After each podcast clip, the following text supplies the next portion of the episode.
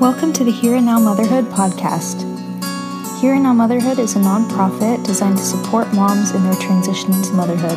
I'm your host, Nicole Hunt.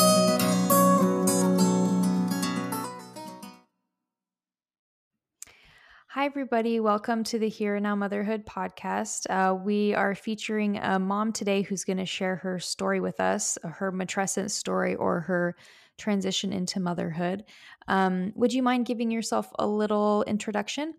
Sure. Um, my name is Brianne, um, Brianne Herman. I'm actually a mother of two. My daughter is four. Her name is Lexi, and my son Justin just turned two years old in October. And I've been a stay at home mom since my daughter was born, so a little bit over four years now. Awesome. Thank you. Sure. So, um, before we start, you know, kind of diving into your motherhood story, let's go back a little bit Sure. um, and talk about what was your perception of motherhood before you ever became a mom? Um, you know, for a while, I would say in my early 20s, I questioned if I really did ever want to become a mom. Um, I worked in retail and I was always, you know, in a mall setting and there were always kids running around. And I would go to lunch with my coworkers and kids would be, you know, going crazy in the food court and we would look at each other and I would, you know, we would talk and I would say, I don't know if I could handle having children of my own because I didn't feel like I had enough patience for other people's children. So, even though I, I babysat when I was a teenager, you know, you were always able to to leave and the kids weren't your responsibility after that. But when I would think about what my life was going to be like with children, I wasn't 100% sure that I was going to be, I don't know, happy with it or, or able to handle it. And then once I got into my 30s and I did want to settle down and um, get married, I thought, you know, I do want to have a family did I want to have more than one child? I wasn't sure. And even once my daughter came along, I wasn't positive I wanted to have any more. So I, I feel like it kind of evolved as I got older. And once I met my husband, and then there were two of us that were going to be parents, you know, we kind of had to make a decision on if we wanted to have kids and, and how many we wanted to have. Yeah, totally. It sounds like you kind of started out kind of iffy and then later Yeah. on you kind of had a, a desire to do it. Yeah, I mean, I also should tell you I do. I grew up having anxiety, um, generalized anxiety, which wasn't diagnosed until my early 20s. Uh, and I think that plays a big part in a lot of my decisions with my children and and how much I can handle when it comes to them because my anxiety is still something I have to manage on a daily basis. Yeah, I mean, that's a pretty big like piece of the puzzle to Yeah. consider. Yeah, and I Um, think, you know, when it's just you that you have to worry about, it's one thing, but, you know, when you're responsible for the lives of 2 small humans, you kinda have to, uh, really make sure that your anxiety is under control because you need to model for them and and, you know, you need to be in in a healthy state of mind when you have kids, especially. yeah, and there's like so many more like additional opportunities for anxiety once you have kids. Yeah, absolutely. Like so many extra things to worry about that are Yeah. legitimate, you know? Right. Like Right. And I think, I mean, obviously, every mother worries about their kids in different ways, but when you have anxiety to begin with, eh, things tend to just spiral out of control a lot faster than if you didn't have anxiety. yeah, totally. Did you feel like you wanted your anxiety in a certain place before you started having kids? Or um, I know some people are like, once I get this under control, then I'll move on to the next phase of my life. Or was it just kind of like you were in a pretty good spot and um, you decided it was a good time to start having kids? You know, I think my age played a lot into that too, because my husband and I, we were both 35 when we got married. Um, so I knew we didn't have a lot of time to play with. You know, if we would have gotten, if we would have met each other before and um, we're in our 20s, it would have been a different story. But I think then it was kind of like, okay, as long as I'm working on my anxiety and I'm, you know, seeing my therapist and doing what I have to do, it's going to be something that I'm going to have to manage probably for the rest of my life. So we were in a good spot right after um, our wedding, and we wanted to start trying to have kids right away. So we we started right after we got married. We started to try. How was that for you guys? Did you have any infertility things going on? Um, I I mean, you know what? I think my anxiety probably played a big role in that too because I it was in my head that I just wanted to be pregnant right away. Um, so I had just come off being on birth control since I was like 18 years old. So I was already thinking, did I, you know, ruin my chances of getting pregnant being on birth control for so long? And I was stressed out about that. So I did ask my doctor to give me something to get my cycle regulated again. And um, I did end up taking Clomid to help with my ovulation. And we really did get pregnant quite fast. We got married in May and I was pregnant in September with my daughter. So it was fast, but in my mind, every month that went by felt like it was too long, you know? Yeah, I mean, when you're, like, anticipating and waiting, it, like it's, like, the longest wait, like, in between your cycles trying to see, like, eh Absolutely. Yeah, And, you know, every month that my period would come again, I'm like I would be so disappointed, and, you know, my husband would say, like, "It's okay, you know, we'll try again," and you put a lot of the blame on yourself when you're not getting pregnant, like, "Am I doing something wrong? Am I stressing myself out? Did I ruin my chances by being on birth control for so long?" So, just that added pressure doesn't help either. Yeah, yeah, and your mind just starts going places of and, like, the emotional impact that has is, like, pretty big. Yes. Yes, and I don't think a lot of women realize that because it's like the second you kind of, like, relax and you're like, "All right, when it's gonna happen, it's gonna happen," that's when it happens, but when you Yeah. put so much pressure on yourself every month, we just kept ending up disappointed. Yeah. I had, um, a woman in my, um in my prenatal yoga class, um, a while ago, and she she had been trying to get pregnant for a while, and she's like, "It's the most annoying thing when people tell you to relax Yeah. when you're trying to get pregnant." Right. like, "I know that." Yeah, Like, there's but if there was, like, just a switch that you could flip and relax, it would be great, but y your head is, like, just so into the whole thing that it it really makes things hard. Yeah, and you're, like, looking at every single little body sign of, like, "Does Yes. this mean I'm pregnant?" Yeah, absolutely. I would analyze, like, every symptom every single month, and when I was actually pregnant, I almost didn't believe it because of, like, I feel like I had these symptoms last month and the test was negative, but Right. it's just getting out of your own head and kind of, you know, letting things happen the way they're going to happen. Totally. Yeah. Um, I've uh, we've heard some ladies on the podcast that have been like like they really like held on to those physical symptoms Yes. and and then like you're saying like, well, what happens if I have symptoms that I had when I wasn't pregnant? Like, what does that mean? It's confusing. Yep, it's definitely and then, like, once you are pregnant, I felt like for me, I was just if I didn't feel those symptoms one day, then I felt like something was wrong, like, you know, if Mhm.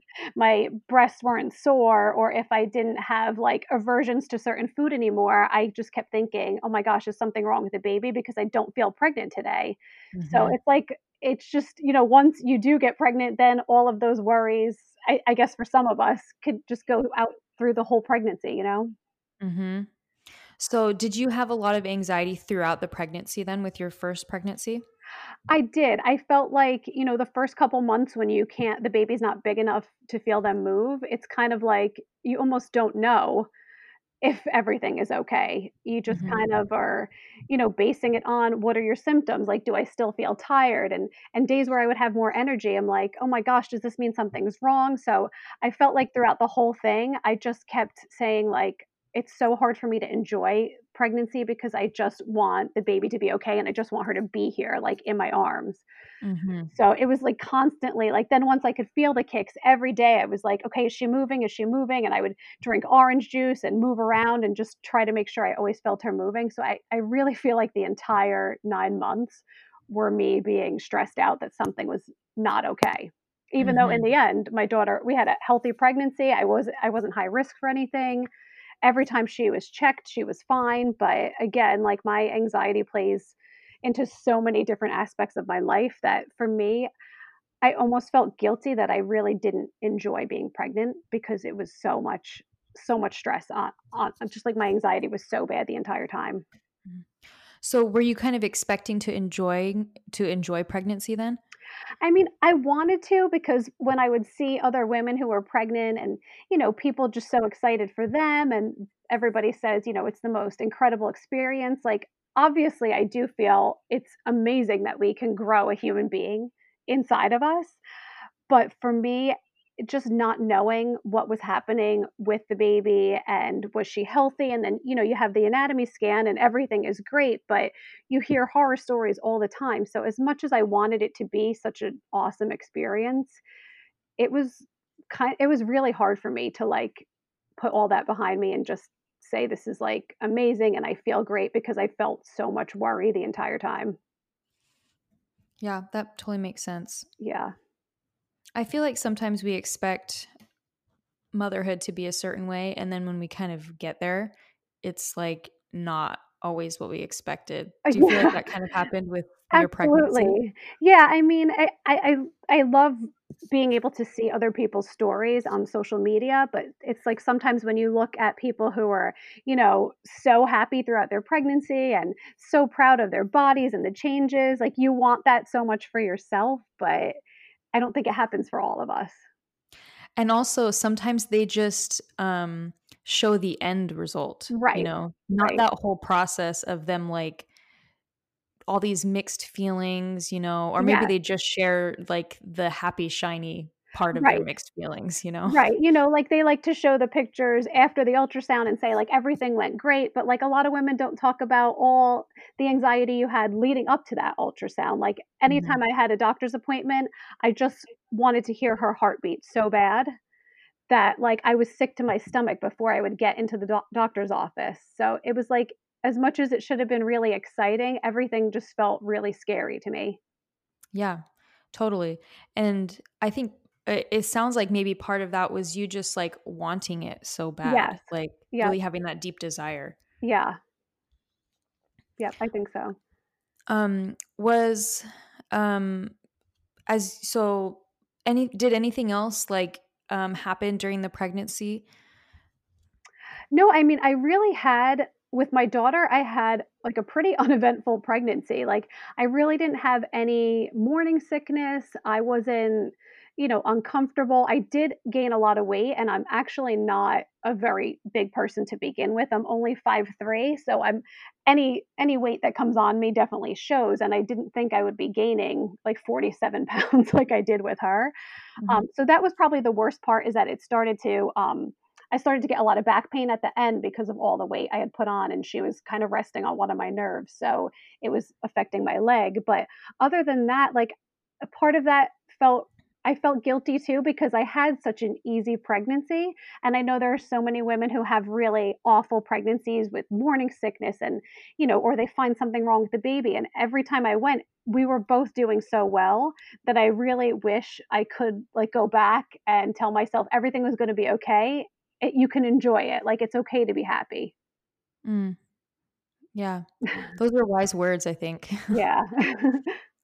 Hindsight's always 2020, right? Yeah, you know, like, when you're in it, you don't know that, but, like, in the end, everything turned out good, and she was healthy, and I was healthy, and I wish I could have enjoyed more of the time when I was pregnant. Mm, yeah, it totally makes sense. Um, tell me about uh, your birth with her. Um, you know what, same thing, it was pretty it it was an easy birth, I mean, I was, of course, super anxious as soon as I felt like I was having contractions, and My water never broke at home, but it did start leaking, so that was why we decided to go to the hospital, and we were gonna be delivering at a hospital that was, like, 45 minutes away from where we lived, so as soon as I woke up with contractions, I was, you know, "Let's go, let's go, let's go," so we got to the hospital really early in the morning, like, around 6:30, and then, you know, they were like, "Do you want an epidural?" Which kinda slows down things, but I knew I wanted one. So I was actually kinda just hanging out for the entire day because I didn't have my daughter till around 10:30 that night. So that's w were you just kinda, like, relaxing? I I mean, yeah, once I got the epidural, I mean, I coulda hung out there all day, aside from the fact that I wasn't eating, but, like, I really felt no pain, but I wasn't Mhm. dilating fast because everything had kinda slowed down at that point. So, I was in the hospital just kinda watching TV, and my husband would leave, and my parents came, and they would go to get dinner, and I was kinda just chilling there, and finally around I guess around 9:30, they told me I was ready to start pushing. Hmm. Was the epidural kind of a nice break from the back pain that you'd been having during the pregnancy? It wa li it was, and and it's kind of like the weirdest feeling because unless you've had one before, it's kind of hard to describe that you can't really feel the lower half of your body. Right. Um, so, you know, of course you're nervous because they're sticking the needle like into your spine and you can't see anything. And you, I- I'm sure there are horror stories with that too. But it, for me, it was like such a relief once I couldn't feel the contractions anymore. Um, that I just you know, in my mind, I'm thinking, I'm going to have to push this baby out now. I have no choice. But in the meantime, I'm going to relax because I don't feel any pain and I'm not ready to do this. So until the doctor gives me the go ahead, like, I'm just going to, you know, try to make the most of it. I love that you got to like relax, almost like That was right. That was probably the most relaxing part of because I knew I was in good hands. Like my doctors were there, and if anything was going to happen at that point, we were in a hospital. And, um, you know, I was finally going to see my baby at some point in the next few hours. So it was kind of like I finally got to relax a little bit. Yeah, that's great. I'm Yeah. I'm so like I love hearing that part of your story. That's this sound it's like a relief for me to hear it. I love that. Um, so when it was time to start pushing, what was that like? Uh, terrifying. Mhm. um, you know, you just don't know what to expect when it's your first time around. Um, you know the baby has to come out, so you have no choice. So I really had a great relationship with my OBGYN because I had met her through a doctor that I was working for when I got pregnant. And so I knew she was, you know, an incredible person and we had a great relationship. So I trusted her like a thousand percent. So when she told me it was time to go, it was like it was almost like I I was in boot camp, like, she would not let me give up as much as I kept saying, like, "I don't think I could do this." She was just, you know, she just kept cheering me on, and at one point, she actually had to kinda lessen the, um, epidural a little bit because I wasn't feeling any pain, so I wasn't really having that urgent feeling to push. So Mhm. she's like, "You're not actually pushing as hard as you think you are because you're not feeling the pain." So she had to kinda pull back on the epidural a little, so I felt like I needed to push, and then that was when my daughter was finally born, when I finally gave it, like, 100%. It's such a weird feeling to push when you can't feel it. Like, Exactly, it's like you yeah. know that something's there because you can feel pressure, but you really have no concept of, like, what part of the baby is out of you, and I just Right. looking at my husband's face like, "Anything, anything?" And he'd be like, "Well, yeah, the top of the head, but, like, it keeps going she keeps going back in every time you stop pushing," which is kind of discouraging because you feel like you're running a marathon, you you're out of breath, and I'm like, "I feel like I keep doing all this work and she's not coming out." But at Mhm. the same time, I couldn't feel anything, so I didn't know where she was, and then all of a sudden, it was like there was that one final push, and she was out. So That's it awesome. and then it's like, "Oh, finally," like, you can finally, you know, relax because you're just pushing and pushing and, you know, you haven't eaten all day and you haven't really had anything other than ice chips, and especially for Mhm. me, it had been since six o'clock in the morning, so I Oh, had that's long. I had absolutely no energy, and I made the mistake of not eating breakfast on the way to the hospital, which I 'cause you recommend know, yeah, like I recommend if you know you're gonna get an epidural and you cannot eat after that, like, definitely eat something because you need the energy. Yeah. What was it like when you got to meet your daughter for the first time? Um, you know what? It was I I can't say that I know some mothers, like, they they look at their baby and they're like they feel like all of a sudden they've just been made into a mom and they have this incredible connection, and yes, I absolutely loved her when I held her, but it again, that anxiety kinda took over, and now I'm like, "Oh my gosh, now I'm responsible for keeping this tiny thing alive." Yeah. And immediately I started thinking like, "Okay, so we're gonna go home and my husband's gonna be there, but he's gonna have to go back to work eventually, and now this is, like, all on me." So it was kind of like I was so glad she was there and she made it and she was healthy, but then at the same time, instantly all of that, like, anxiety came back and I'm like, "Okay, now this is real. Now I have a small little human that I have to keep alive." Yeah, that's I mean, it's big. Yeah. Yeah. Like, keeping another person alive and someone that you really, really care about, Right, know? exactly. I mean, and I've had you know, I've always had a pet, so I'm like, "Alright, I can keep things alive." I apparently can't keep plants alive for the life of me, but, like, my dog is fine, Mhm. and I always thought, like, a dog is practice for a child, but it can't even compare once you have, remember a baby. I remember thinking the same thing, and I had a friend uh, she had kids a few years before me, and she was like, "Kids are easier to keep alive than plants." And I was like, "What are you talking about?" And now I have a kid, I'm like, "Well, he tells me when he's hungry, a plant Exactly. dies." So Exactly. Um, so did you stay in the hospital for a while after you had the baby? Um, let me think. I think they kept me there I was there that night and then one additional night. And, you know, everyone had said to me, "If you're delivering in a hospital where they still have a nursery, take advantage of the nursery and let the baby go and let yourself get some sleep." And the first night, I think I was just so, you know, anxious about her being here, I didn't want the nurses to take her. I was like, "I'm gonna try to breastfeed, I want her in the room with me," but I literally could not stop staring at her the entire night, so I got no Mhm. sleep. By the next night, I was like, "You know what? I need to rest, take her to the nursery, and bring her back in when she needs to get fed," because I just I I just, you know, kept looking at her to make sure she was breathing. Right. Yeah. What was that like taking her home for the first time? Um, I mean, exciting and and scary, you know, I knew my husband was gonna at least take the week off, um, after that. Uh, he's a bit of a workaholic, so I knew that he didn't really want to take any more time than that. But, um, you know, it was exciting and it was scary. I was I I was trying to breastfeed even though I wasn't a 100% wanting to do it. I my husband and I had talked about it beforehand, and, you know, I said I would give it a shot even though I felt like it wasn't gonna be for me for whatever reason. I think, again, my anxiety probably played into that, and, you know, she did fine in the hospital, but you also have nurses helping you every time you try to breastfeed, and when we left, she was a little bit jaundiced, so they had told me, you know, "We want her to eat as much as she can and to kind of, you know, keep going to the bathroom and and pooping the jaundice out." And I felt like every time I tried to feed her, she was getting nothing. So, that first night home, when I remember trying to breastfeed her and she just screamed and screamed, and I'm like, "Oh my god, is this what it's gonna be like? Because I can't have this feeling every time I have to feed my child." And I Mhm. was crying and she was crying, and my husband didn't know what to do, and he's like, "You're getting so worked up, I think, you know, she's feeding off of your energy," and but I couldn't control it, you know, like we said, there's no switch that you could shut off when you're that upset about feeding your own kid. And we ended up giving her a little bit of formula that night, and, you know, she drank the entire bottle, like, so fast, and she just fell asleep right after that, and she was content, and I'm like, "Oh my gosh, am I not able to feed her enough through breastfeeding? Like, is you know, if we have to use formula, let's just do it." And my husband didn't really want me to give up right away, but I felt like that played a big part in my anxiety. The I I only did it for a week, but every time I had to feed her, I was just so overwhelmed. Yeah.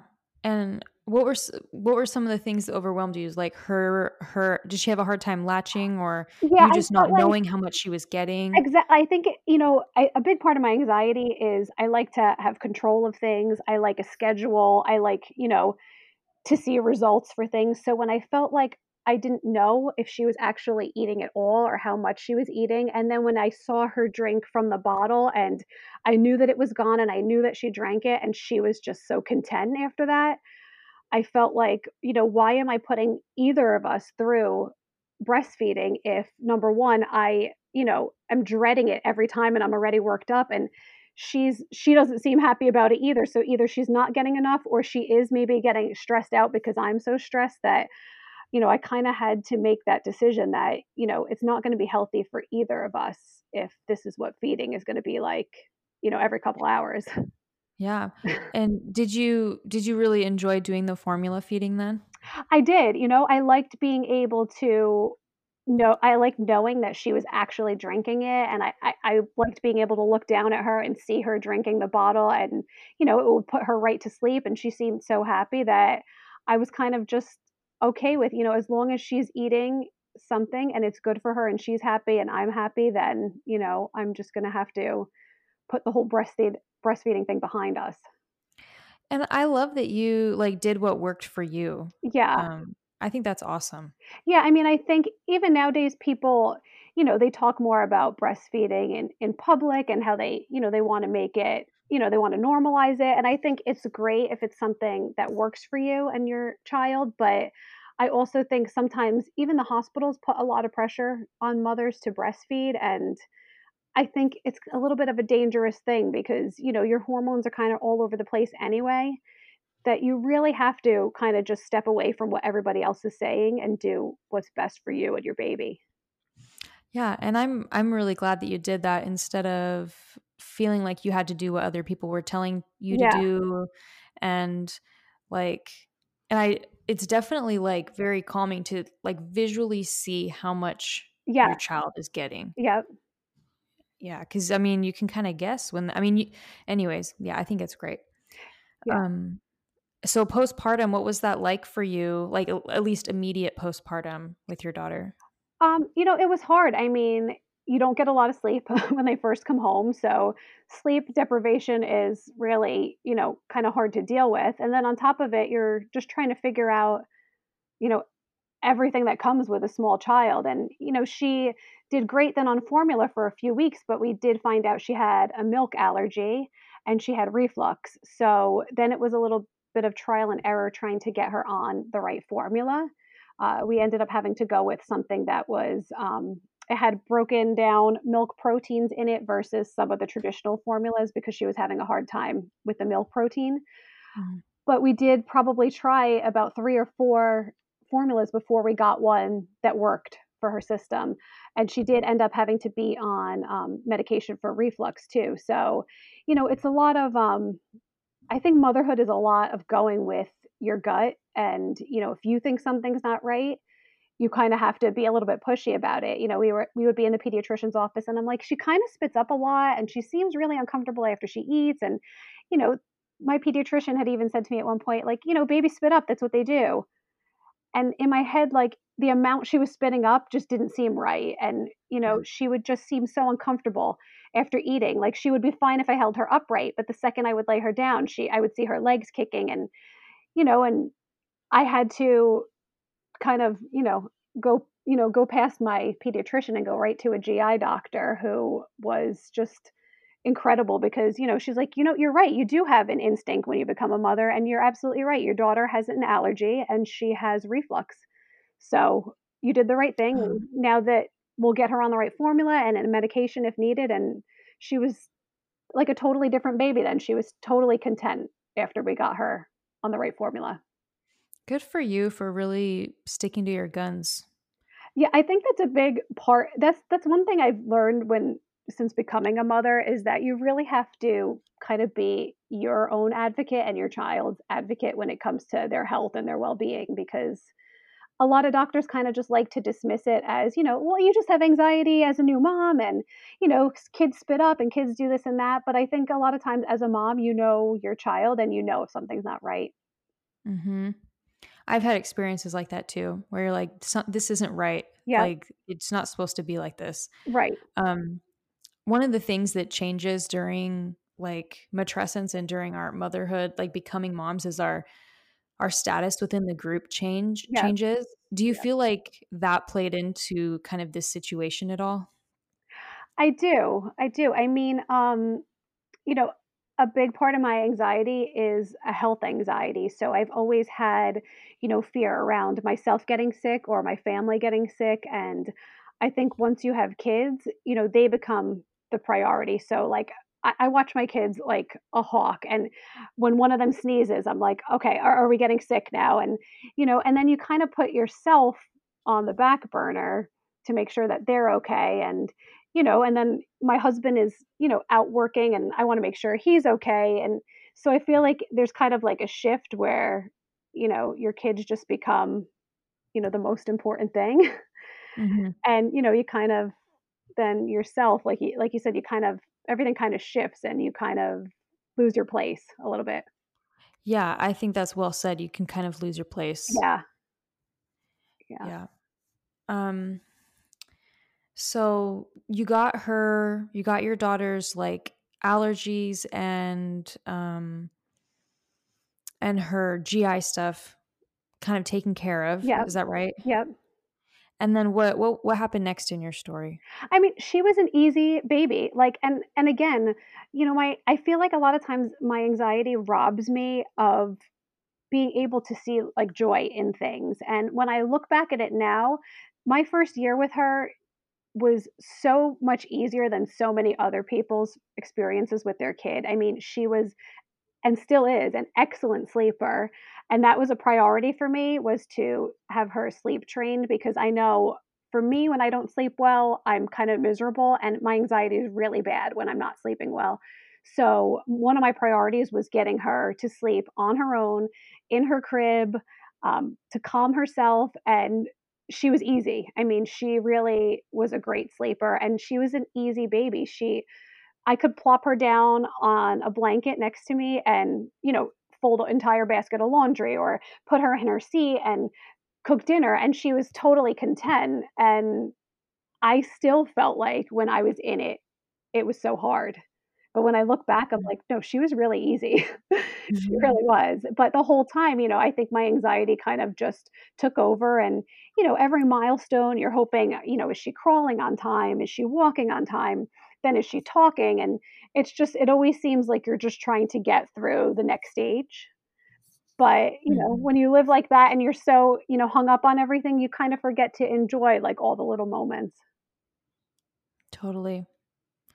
Yeah. At what point, um, were you did you wanna have another kid?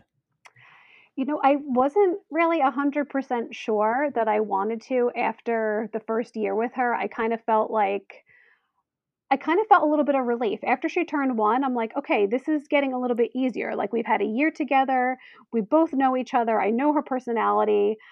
This is finally getting easy. Like, we would go out and things were just easier.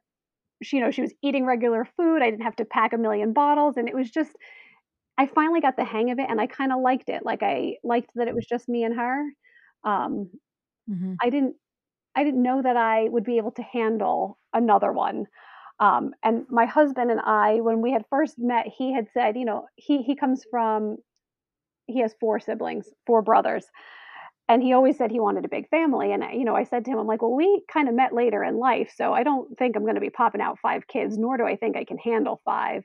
And then he's like, "You know, what about 3?" And, you know, we had thrown that number around, and then once I had her and I finally got through that 1st year, I was kinda like, "Do I wanna start all over again?" Like, I didn't like being pregnant, you know, and now I'm gonna have to do it and have another baby to take care of, and then I felt you know, I would think, "Am I gonna disrupt her life? Like, she's had me all to herself, and now we're gonna throw another one in the mix," when I felt like everything finally got easy. So it did take, like, a little bit, I think, of convincing on my husband's part. And then, you know, I thought you know, I grew up with just 1 sister, but I, you know, had that instant friend, and I thought about my daughter, and I'm like, "Do I want her to be alone?" Or, you know, I kinda then wanted her to have a sibling. So that's kind of Mhm. what did it. I mean, I feel like I did it more for my husband and for my daughter than for myself. And, um, did it take you a while to kinda make that decision? Um, you know, we kinda said, you know, we weren't even gonna attempt to try to get pregnant until she was over a year old, and, you know, then for a couple months after that, we were like, "Alright, let's just see what happens," and I didn't wanna put pressure on anything, and then once we had finally decided we were going to try for a second one, again, I felt like that pressure to, like, get pregnant. And again, it didn't feel like it was happening fast enough for me. Um, even with I had I didn't go back on birth control after I had had her because I kinda wanted to just keep my body off of it.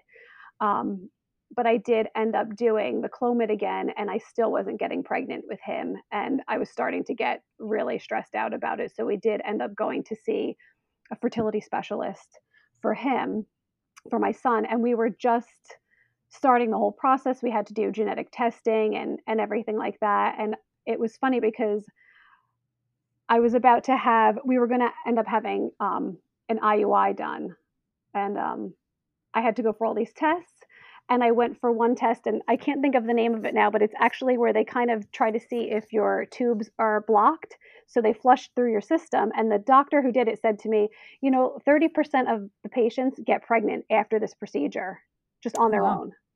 So, you know, I kinda had that in the back of my mind, and I was like, "Well, you know what? That would be great if I didn't have to go through any fertility treatments." And sure enough, after that procedure, my next cycle, I got pregnant on my own before we even scheduled the procedure. That's awesome. Yeah, I mean, I think just hearing the doctor say that and kinda taking the pressure off because I knew if I didn't get pregnant that cycle, my next month we were gonna be doing the IUI. And then maybe just having, you know, not having to worry about it because I knew we had a procedure lined up. I think it kinda took away a little bit of the stress, and then I just happened to get pregnant. Yeah, that's awesome. Yeah. It was it was I'm a sure nice it was surprise. I'm sure it was stressful leading up to that point. It was probably It nice was. that you didn't have to do an IUI, though. Yeah, I mean cuz then I was thinking about all of that and, you know, having to do any kind of fertility treatment is never easy on your body anyway, and, you know, it wasn't like it was my first time around, I also had my daughter to worry about too, so I just you know, it was nice to not have to go through all of that and have to worry about having, you know, my parents around to take care of my daughter while I was going through all that stuff. Mm, yeah. What was your pregnancy like with with your son, Justin?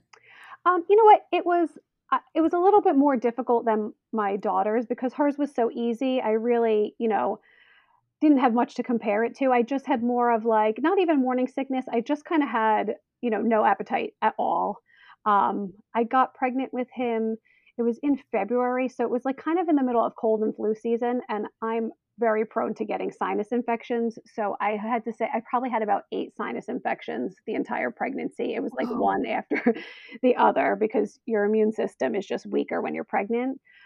And, you know, it was a lot because with my daughter, when I was pregnant with her, I took my last month off of work so I can have that off before I gave birth, so I really had a lot of time to kinda rest and, you know, to get her room ready and just kinda relax, and, you know, when you're pregnant the 2nd time around and you have the toddler to take care of, I there was no nap time for me, and, you know, I was always on my feet and lifting her up, and so I think that made the pregnancy a lot harder because I just didn't have the time to rest that I did the 1st time around.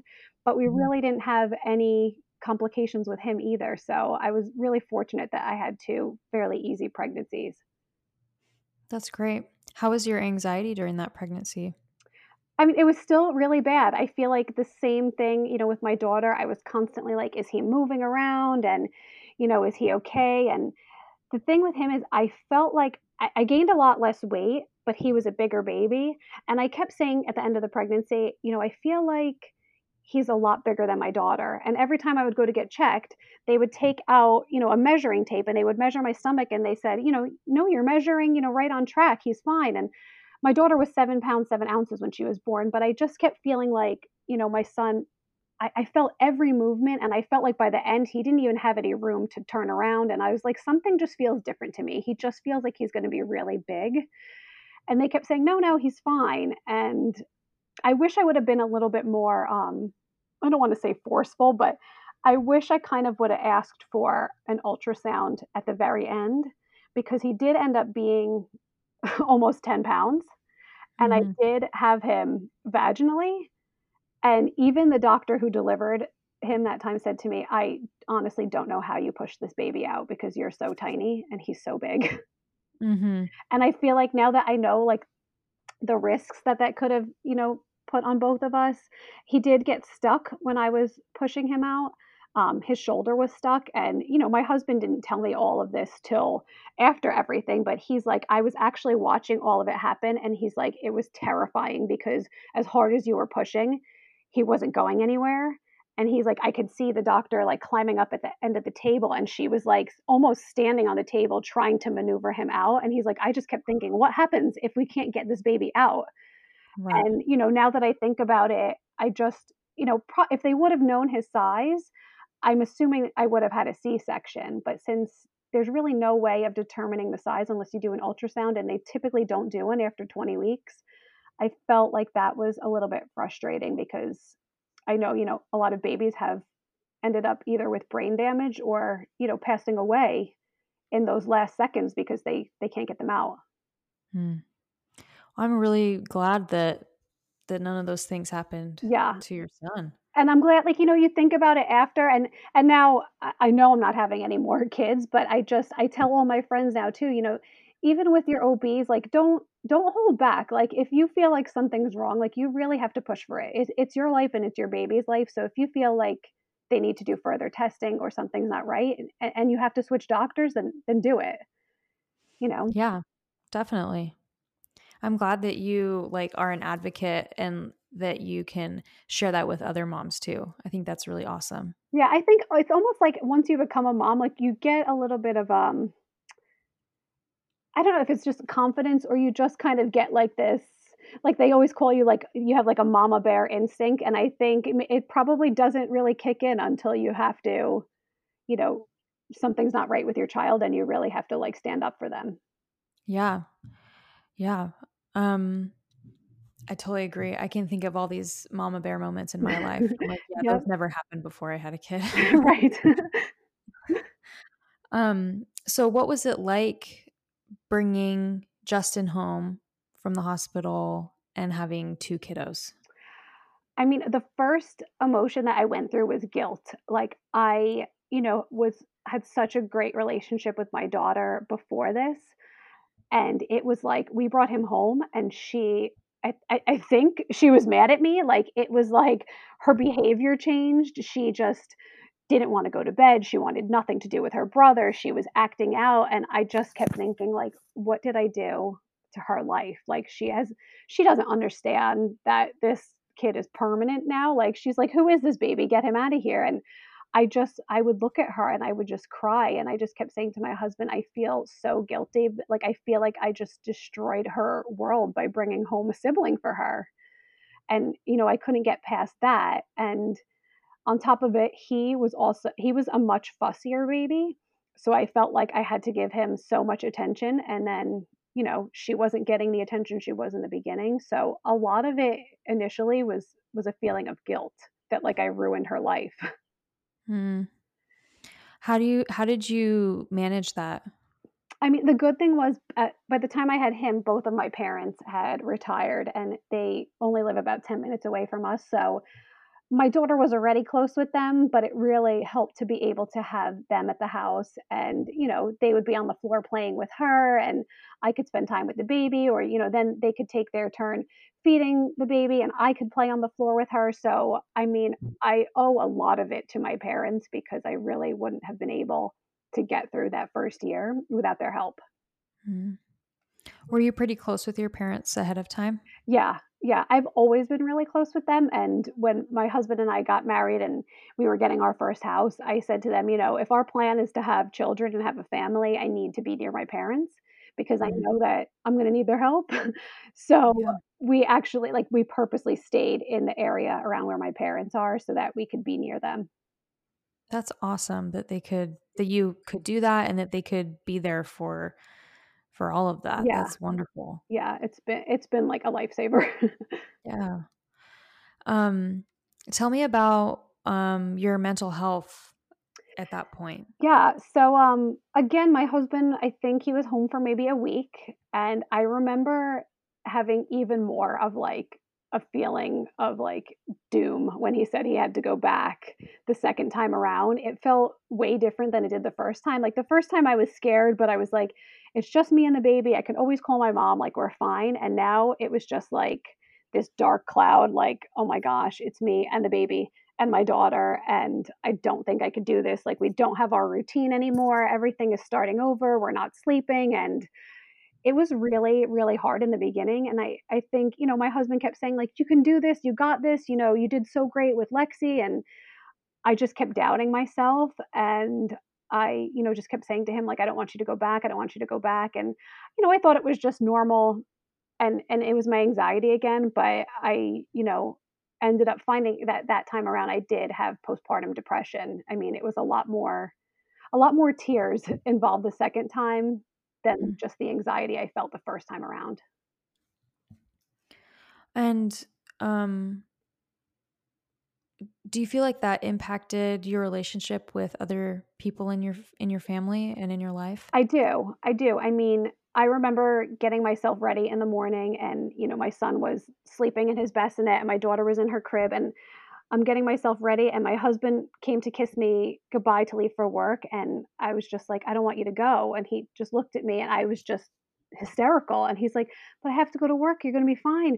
You know, your parents are gonna come, you're gonna be fine," and it was almost like at that point, I didn't even want my parents to see how bad I was doing.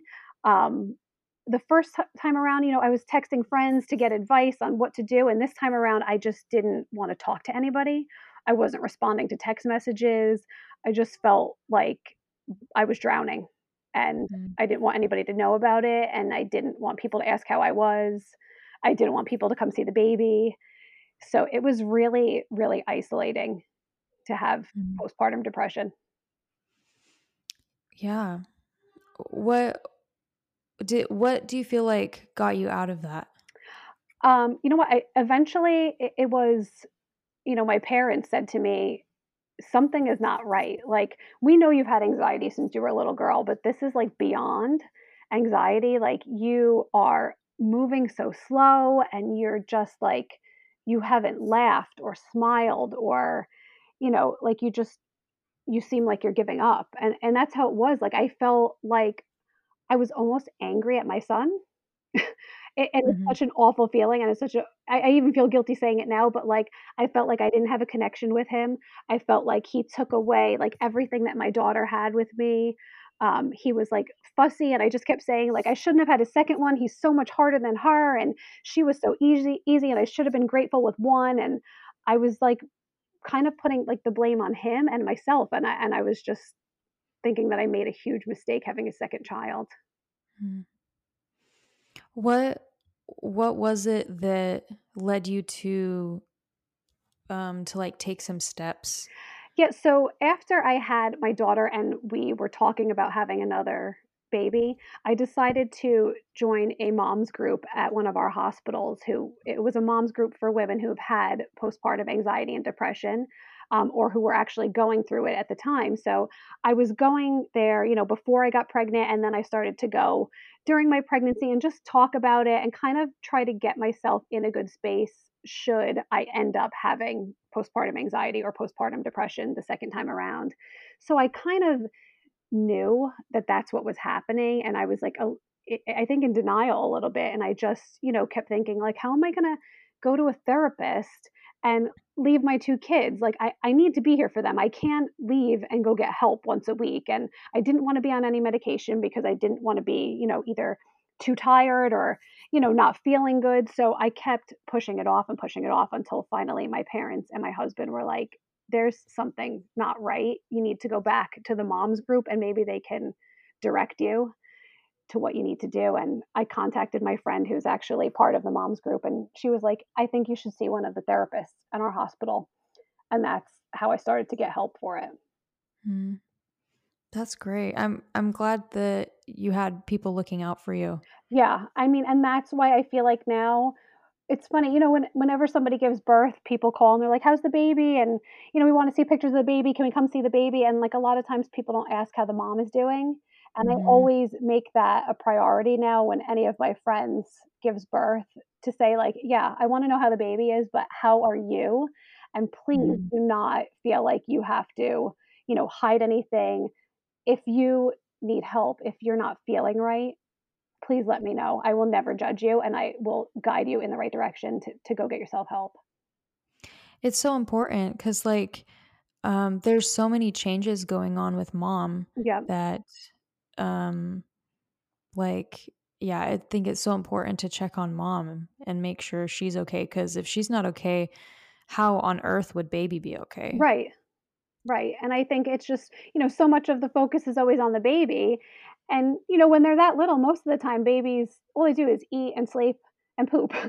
So most of the Mhm. time, you know, the babies are fine unless they have some type of medical issue, but, like, between physically trying to recover from giving birth and then what your hormones are doing to you, and then the lack of sleep, I I mean, I think people tend to forget exactly how hard it is on on a new mom. Mhm. Totally. Um so you wound up working with a therapist Yeah. and um how do you feel like you are now at this point in your motherhood journey? Yeah, I mean, so I I went to my therapist and we talked about the possibility of medication. And um, at first, you know, I was kind of like, I don't want to be on medication. Um, my grandmother has uh, had depression since her 30s, and she's been on medication. Um, she's 95 now. She's been on antidepressants since her 30s, and I've seen sometimes what it does to her, and it's almost like she has no emotions. Um, Mhm. and then, you know, she still struggles with time where she has really bad episodes of depression and and I've always just had that in the back of my mind. So when the therapist suggested to me that I get on something, I was really hesitant because I kept saying, you know, I don't want to feel like a zombie and, you know, I don't want to feel over medicated. And, you know, I know sometimes there's side effects and how am I going to take care of two kids if, you know, my stomach is hurting and I can't sleep and everything. And, you know, she said to me, we'll find something that's right for you, but the best thing to do is get this under control because otherwise, you know, you, you can't take care of your two kids if you're not healthy. So, you know, she put me on a low dose of an antidepressant and you know, I, I felt like, yeah, there were side effects in the beginning, but once I got through that, I it really, really helped with the depression part of it. Not so much the anxiety because that's just something that is always there. Um, but I did that. I went back to the gym. Actually, it was my dad who convinced me to come to his gym. He was working with a trainer who was training him in boxing but they were also like a very um it was like a family gym. It was two brothers who were running it and he's like i just think you'll like the environment and they're so positive and it'll just it'll be good for you. So between the therapy the medication and getting back to working out and having like inspiring people around me really really helped pull me out of it Mhm. that i was able to wean off of the medication after like about four or five months. My therapist agreed i was in a good place. Um, we still continued therapy. I still continued going to the gym um, I would try to download like, you know, some meditation apps to kind of like help calm me at night so I could sleep better. And, you know, like I said, with anxiety, it's something that you have to kind of manage your entire life. And, you know, there's ups and downs. And once I got into that new routine with both kids, I was like, all right, I got this. You know, I got through the depression. There's always going to be something making me anxious that I'm going to have to just work through. But, you know, we have our new normal. My daughter adjusted. Uh, my son got through his reflux and his um, milk allergy too, which were much worse than my daughter's. And we had finally, again, like it's it's something about that year mark when they turn a year that it's almost like for me like a like a just a breath of fresh air. Like we got through the year together. You Mhm. know, we're we have our new normal, and you know, it, it's it's much it's it's easier in a way. But like I always say to my husband, once you get through one stage, there's always something else. Mhm. So for me, I think, you know, my daughter started preschool last year, and that was the next challenge is that she had been with me, you know, for three and a half years, just me and her, and or me and her and my parents. And then I had to leave her at school, and she had a really hard time, like saying goodbye to me every day. And it was really hard on me. So my anxiety was really hard. bad for the Yeah. start of the school year. Um, and then this year, I mean, who knew we were going to end up in a pandemic, which has had many challenges, even on people who didn't have mental health issues. Yeah, I feel like all of us are like fighting tooth and nail Yeah, to stay mentally healthy this year. absolutely. Um, tell me a little bit about um when you started boxing and like our bodies obviously go through some pretty intense physical changes. Yeah, So, do you feel like that was a good fit for you postpartum? Like, was your body in a good spot, or tell tell me a little bit physically I about do. what that was I like mean, you you? know what the surprising thing was? I mean, the first time around, like I said, I had easy deliveries, uh, an easy delivery with my daughter. The recovery felt hard, I think, with her because I didn't know what to expect. So I was like, wow, nobody told me that you can bleed for like eight weeks after you give birth. I'm like, and how do I like take care of a baby? And I have to be in the bathroom with this bottle trying to like clean myself or, you mm. know, it was trying to figure out all of that. That by the time my son was born, I knew what to expect, and even though he was much bigger, for some reason, my body just healed itself a lot faster, and I don't know if it was because I was like, you know, "You gotta take care of 2 kids, like, you gotta get your act together, you gotta move around." Um, so physically, I actually felt like I I felt physically better after my son, so I was ready to go work out again, and the trainers were really great because they knew, you know, that I was in you know, just coming out of a pregnancy, and they started me out really slow on things and kinda just built up my strength, and then Mhm. once I was, you know, feeling a lot physically stronger again, then we kinda moved into, like, boxing and high intensity training and all of that kinda stuff, but it almost felt nice to have that time at the gym mentally too, where I wasn't mom at that Yeah. point, it was just me, it was just Brienne again, and I, I would usually go to the gym with my dad, so we would work out together, and it was nice to have that time with him without having, you know, 2 kids to worry about. Yeah. And you kinda mentioned, like, having some time where it's just you're you. Yes. Tell me a tell me a little bit about how your identity has changed and transformed, um, in your motherhood journey. Yeah, I mean, I think that's been, like, a big challenge for me, uh, to to get through. Uh, we had decided before we had kids that once we had children, I was gonna be a stay-at-home mom until they were in school, and I was okay with it. You know, I wanted to be around for them, and my mom was home with me when I was born. So, I wanted to be home, but I feel like, you know, as time has gone on, now it's been 4 and a half years that I've been home, I do feel like on a daily basis, I say to myself, like, "Am I anything more than just mom?" You know, my my husband goes to work and he comes home and he gets to tell me like, you know, "Oh, I went here for lunch and I had this meeting today and I talked to this coworker," and in my head, I think, you know, I'm like, "Okay, so I watched the same Disney movie 7 times today, and I changed this many diapers, and I got this many snacks," and, you know, sometimes I feel like I lost a lot of who I was before I was a mom. Um, and sometimes I think it could make me feel, like, a little resentful, which Mhm. I hate because, you know, my husband obviously, one of us has to work and support the family, and I completely appreciate that, but I do sometimes feel like I lost a lot of who I was. I used to get dressed up every day for work and, you know, my hair and makeup done, heels on, and I loved talking to our patients and talking to my coworkers, and, you know, I feel like if it wasn't for text messaging sometimes, you know, I don't have any adult interaction until my husband gets home at 5:00. Mhm. Yeah, it's I mean, that's like a I think that's very big of, like like, kind of looking I don't know, just feeling like, "Who am I besides mom?" Yeah. You know?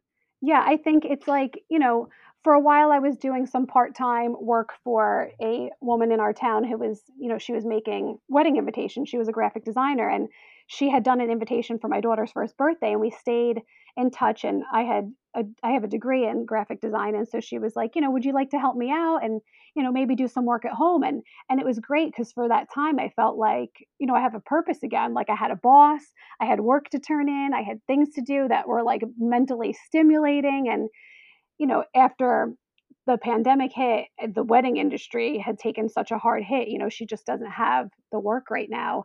So, you know, I kind of you know, sometimes I say to my husband, I feel like I'm almost losing brain cells during the day because it's like nursery rhymes and Disney movies and, you know, playing with toys on the floor, and I'm like, I feel like I'm not doing, you know, a lot of adult things. So it's Mhm. kind of it's a little bit hard because I do I'm glad that I get to be home with them, and I've seen every single milestone, like, I you know, every 1st step and 1st tooth and which is so nice because so many parents don't get to see it, but I really also don't have a lot of friends that are stay-at-home moms, so it's hard because, you know, a lot of my friends still go to work, and they get to go to lunch with their coworkers, and they get to have that adult time that I really don't get to have at all anymore. Yeah. And I feel like one of the things, at least for me, that's hard about motherhood is I don't have, like, short-term, like, checklist accomplishment things. Yep. Like, cause it's like one never-ending clean up the kitchen, like, Right. Right, it's like just the cycle continues the next Yeah. day and the next day, and yeah, like I said, with anxiety, like, I very much like to have a checklist, and I like to see what I got done, and I like to know what I have to do the next day, and I think when you're a stay-at-home mom, it's kind of like you can't always have that predictable schedule, and it almost feels like some days I'm like, "What did I get accomplished today?" And, you know, my husband comes home and he's like, "But look, like, our kids are healthy, our kids are alive, like, you made their meals, you cooked dinner for me, the house is in great shape even though you don't think it is, like, you are doing something, like, you are doing a job," and, you know, for me, sometimes I just don't see it that way, you know? It's nice that your husband can say that. Like, I I have definitely felt the same thing. Like, I my mother-in-law, she said that when she was raising her kids, she would go to bed every night and be like, "Everyone is alive. Right. We're good." Right. Yeah. But I'm like, I don't know. I just I I like having the, like, smaller check things like Yes. you like you mentioned. Yeah. Um tell me a little bit about how your relationships have changed. We kind of mentioned that earlier um, after you had Justin, but as you kind of look over the whole of um, from mother the beginning of your motherhood journey to now, tell me a little bit about how your relationships have changed. Yeah, I mean, you know, like I said before, I feel like I, you know, I definitely put myself a little bit more on the back burner now, even though, you know, I feel like this year with everything that's been happening, I've really started to make my health a priority again. And I just turned 40, and with that comes, you know, your first mammogram. And I went for like a full body check to see if I had any, you know, suspicious like moles or anything like that. And I, I kind of had the time this year to focus on my health again. Um, I think also too, you know, when you have kids, it definitely changes your relationship with your husband. And I definitely have moments where I feel like I'm not a good enough wife because I'm, you know, spending so much time thinking about being a mom.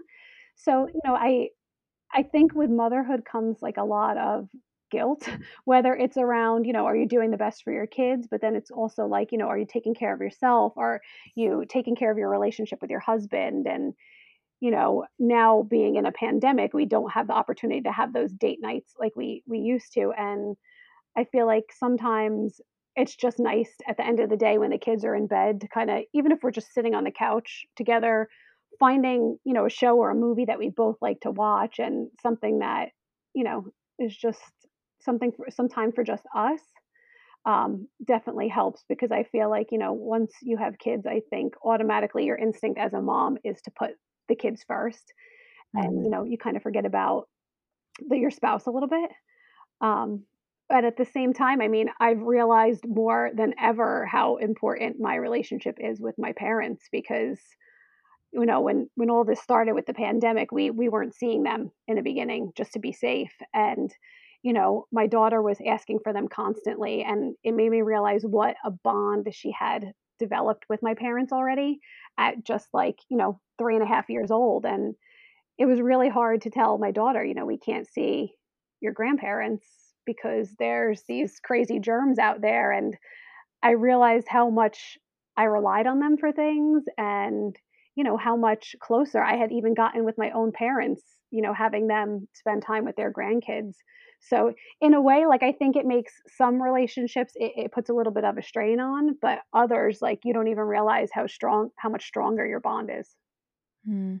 I love that. Yeah, there's definitely some like it has a- like motherhood definitely has like this naturally big impact on these relationships, I think. Um well, thank you for sharing your story. Is there anything that we missed as we were talking about your motherhood journey that you want to add? No, I mean, I don't I don't think so. I think, you know, the the message I just I like to share with people is, you know, it's not there's no right way to be a mom and I think the most important thing is for you to, you know, do what's right for yourself and for your family and to just, you know, like you said before, people show the best parts of their life on social media and I think it social media can be a really great resource to get help or to get support but at the same time, you know, it can also kind of make you feel like you're not up to par with everybody else or you know why does every mom look so happy in their pictures? and i feel like you know i'm stuck in like chaos every day and i'm you know it's a challenge for me but i think you just have to look you know at the big picture and it's always going to have its ups and downs and like i said before when you get through one stage you go right into the next one that has its challenges so i think you just have to you know figure out what works best for you and your family and not let anybody else tell you how to do it. Thank you. Yeah, I think that's so true. Um yeah, thank you for those words of wisdom. Um are there any other things you'd like to add to the parents listening? um, you know, I I think to just realize we're all just doing the best that we can, you know, and there's not one way that works for everybody. And I think, you know, some days I, I at the end of the day, I'm like, wow, I feel like I didn't get anything accomplished. And I feel like I am the worst mother in the world because I yelled 19 times and, you know, my daughter ended up crying and this and that. And then, you know, the next day is like a totally different experience. And I think the best thing to do is just take it day by day and step by step and know that everybody has up, ups and downs and, you know, that you'll get through it. Definitely. Well said. Thank you.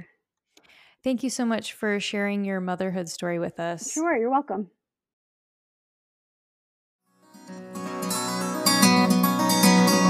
Until next time, this has been the Here and Now Motherhood Podcast.